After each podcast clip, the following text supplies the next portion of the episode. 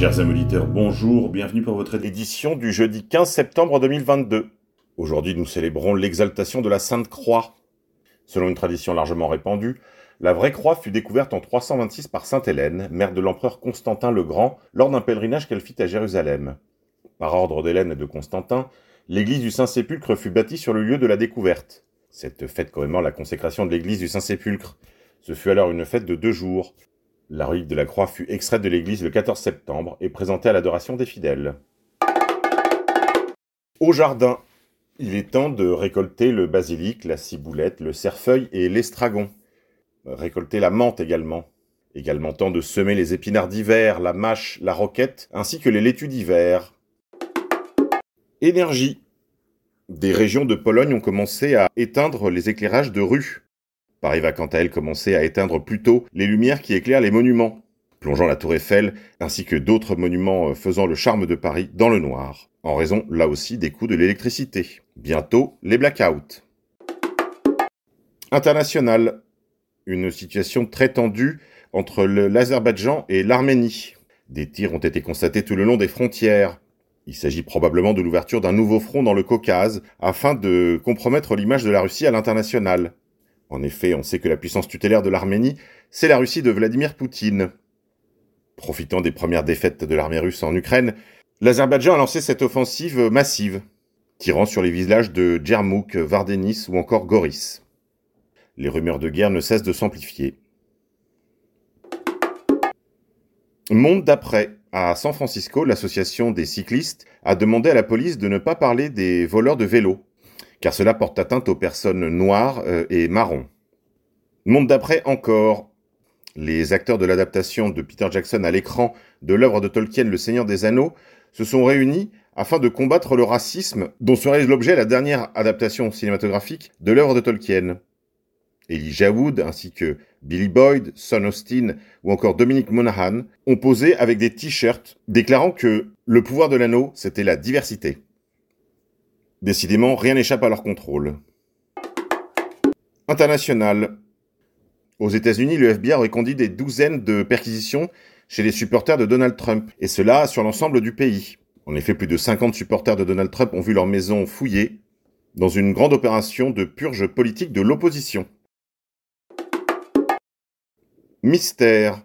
Souvenez-vous, il y a quelque temps, je vous parlais de la mort suspecte de membres de l'oligarchie énergétique. Encore une mort suspecte dans ce secteur d'activité. Un cadre supérieur du secteur énergétique russe est décédé après être tombé d'un bateau au cours du week-end, devenant ainsi le dernier dirigeant russe du secteur énergétique à mourir dans des circonstances mystérieuses. Ivan Pechorin, 39 ans, directeur général de la Extrême-Orient et de la Société de développement de l'Arctique, naviguait au large des côtes de l'île Ruski, dans la mer du Japon, samedi lorsqu'il est tombé par-dessus bord du navire consécutivement à un excès de vitesse. Son corps a été retrouvé dans l'eau lundi après une longue fouille. Quelques jours plus tôt, Péchorine avait participé au Forum économique de l'Est organisé par le président Vladimir Poutine à Vladivostok. La mort d'Ivan est une perte irréparable pour ses amis et ses collègues, une grande perte pour la société ERDC, a déclaré l'entreprise dans un communiqué publié sur son site web. La mort de Péchorine survient huit mois après la mort de son ancien patron Igor Nosov, d'un accident vasculaire cérébral signalé à 43 ans. Il y a eu une série de décès impliquant des hommes d'affaires de premier plan ayant des liens avec le Kremlin depuis le début de l'année, et chacun a été classé comme un suicide ou un accident, selon nos confrères du Daily Mail. Retrouvez l'intégralité de cet article sur newyorkpost.com. Mais qui assassine donc les hauts cadres du secteur énergétique russe? Est-ce des règlements intérieurs à l'oligarchie poutinienne? Ou est-ce que ce sont des exécutions extrajudiciaires comme je le pense? Énergie. Blackout, pénurie, dette, la France menacée d'une faillite. Retrouvez la longue interview de Marc Toiti par nos confrères du média Putsch. Dans le même esprit, vous pouvez retrouver également l'interview de Nicolas Mélan par nos confrères de VA+. Ingénieur de formation, Nicolas Mélan est spécialisé dans le secteur des transports et surtout dans le domaine de l'énergie. Il répond aux questions de nos confrères de VA+. À quoi faut-il s'attendre pour cet hiver? Comment se préparer à la crise énergétique qui s'annonce?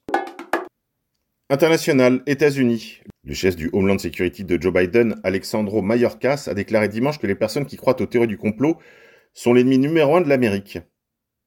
À l'occasion de l'anniversaire des attentats du 11 septembre, M. Mayorkas a déclaré à la chaîne MSNBC que le paysage des menaces a évolué au cours des 21 dernières années. Que la nouvelle menace à laquelle les États-Unis sont confrontés désormais n'est pas constituée par des terroristes étrangers, mais d'Américains radicalisés par une idéologie de la haine, un sentiment antigouvernemental et de faux récits propagés sur des plateformes en ligne. Mallorca avait déclaré l'année dernière que les extrémistes blancs, suprémacistes blancs comme ils les appellent, sont la plus grande menace pour l'Amérique et a émis des alertes terroristes peignant les opposants au confinement Covid et les personnes qui ne font pas confiance au régime Biden comme des terroristes domestiques potentiels. Dimanche, le sénateur Mark Warner, démocrate, a fait écho aux propos de Mayorkas en suggérant que les négationnistes des élections, qui ont attaqué le Capitole le 6 janvier, sont une plus grande menace pour notre démocratie que les terroristes étrangers. L'administration Biden nage en plein délire. Éternel retour du concret.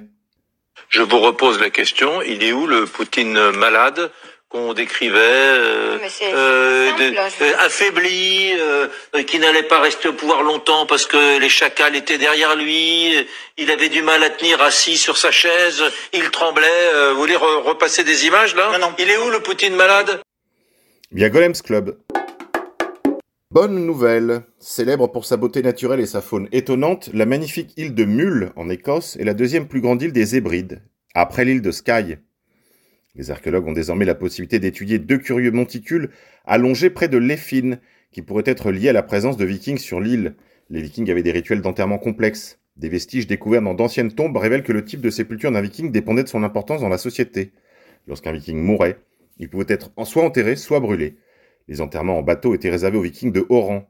La sépulture consiste en un bateau viking d'environ 5 mètres de long sur 1,5 mètre de large dans lequel un homme a été enterré avec son bouclier, son épée, sa lance et d'autres objets funéraires.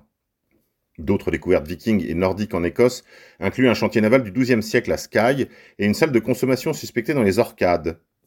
Les sépultures de bateaux vikings sont rares et chaque site susceptible de contenir un navire doit être étudié. Voilà mes amis, c'est tout pour aujourd'hui, je vous dis à demain.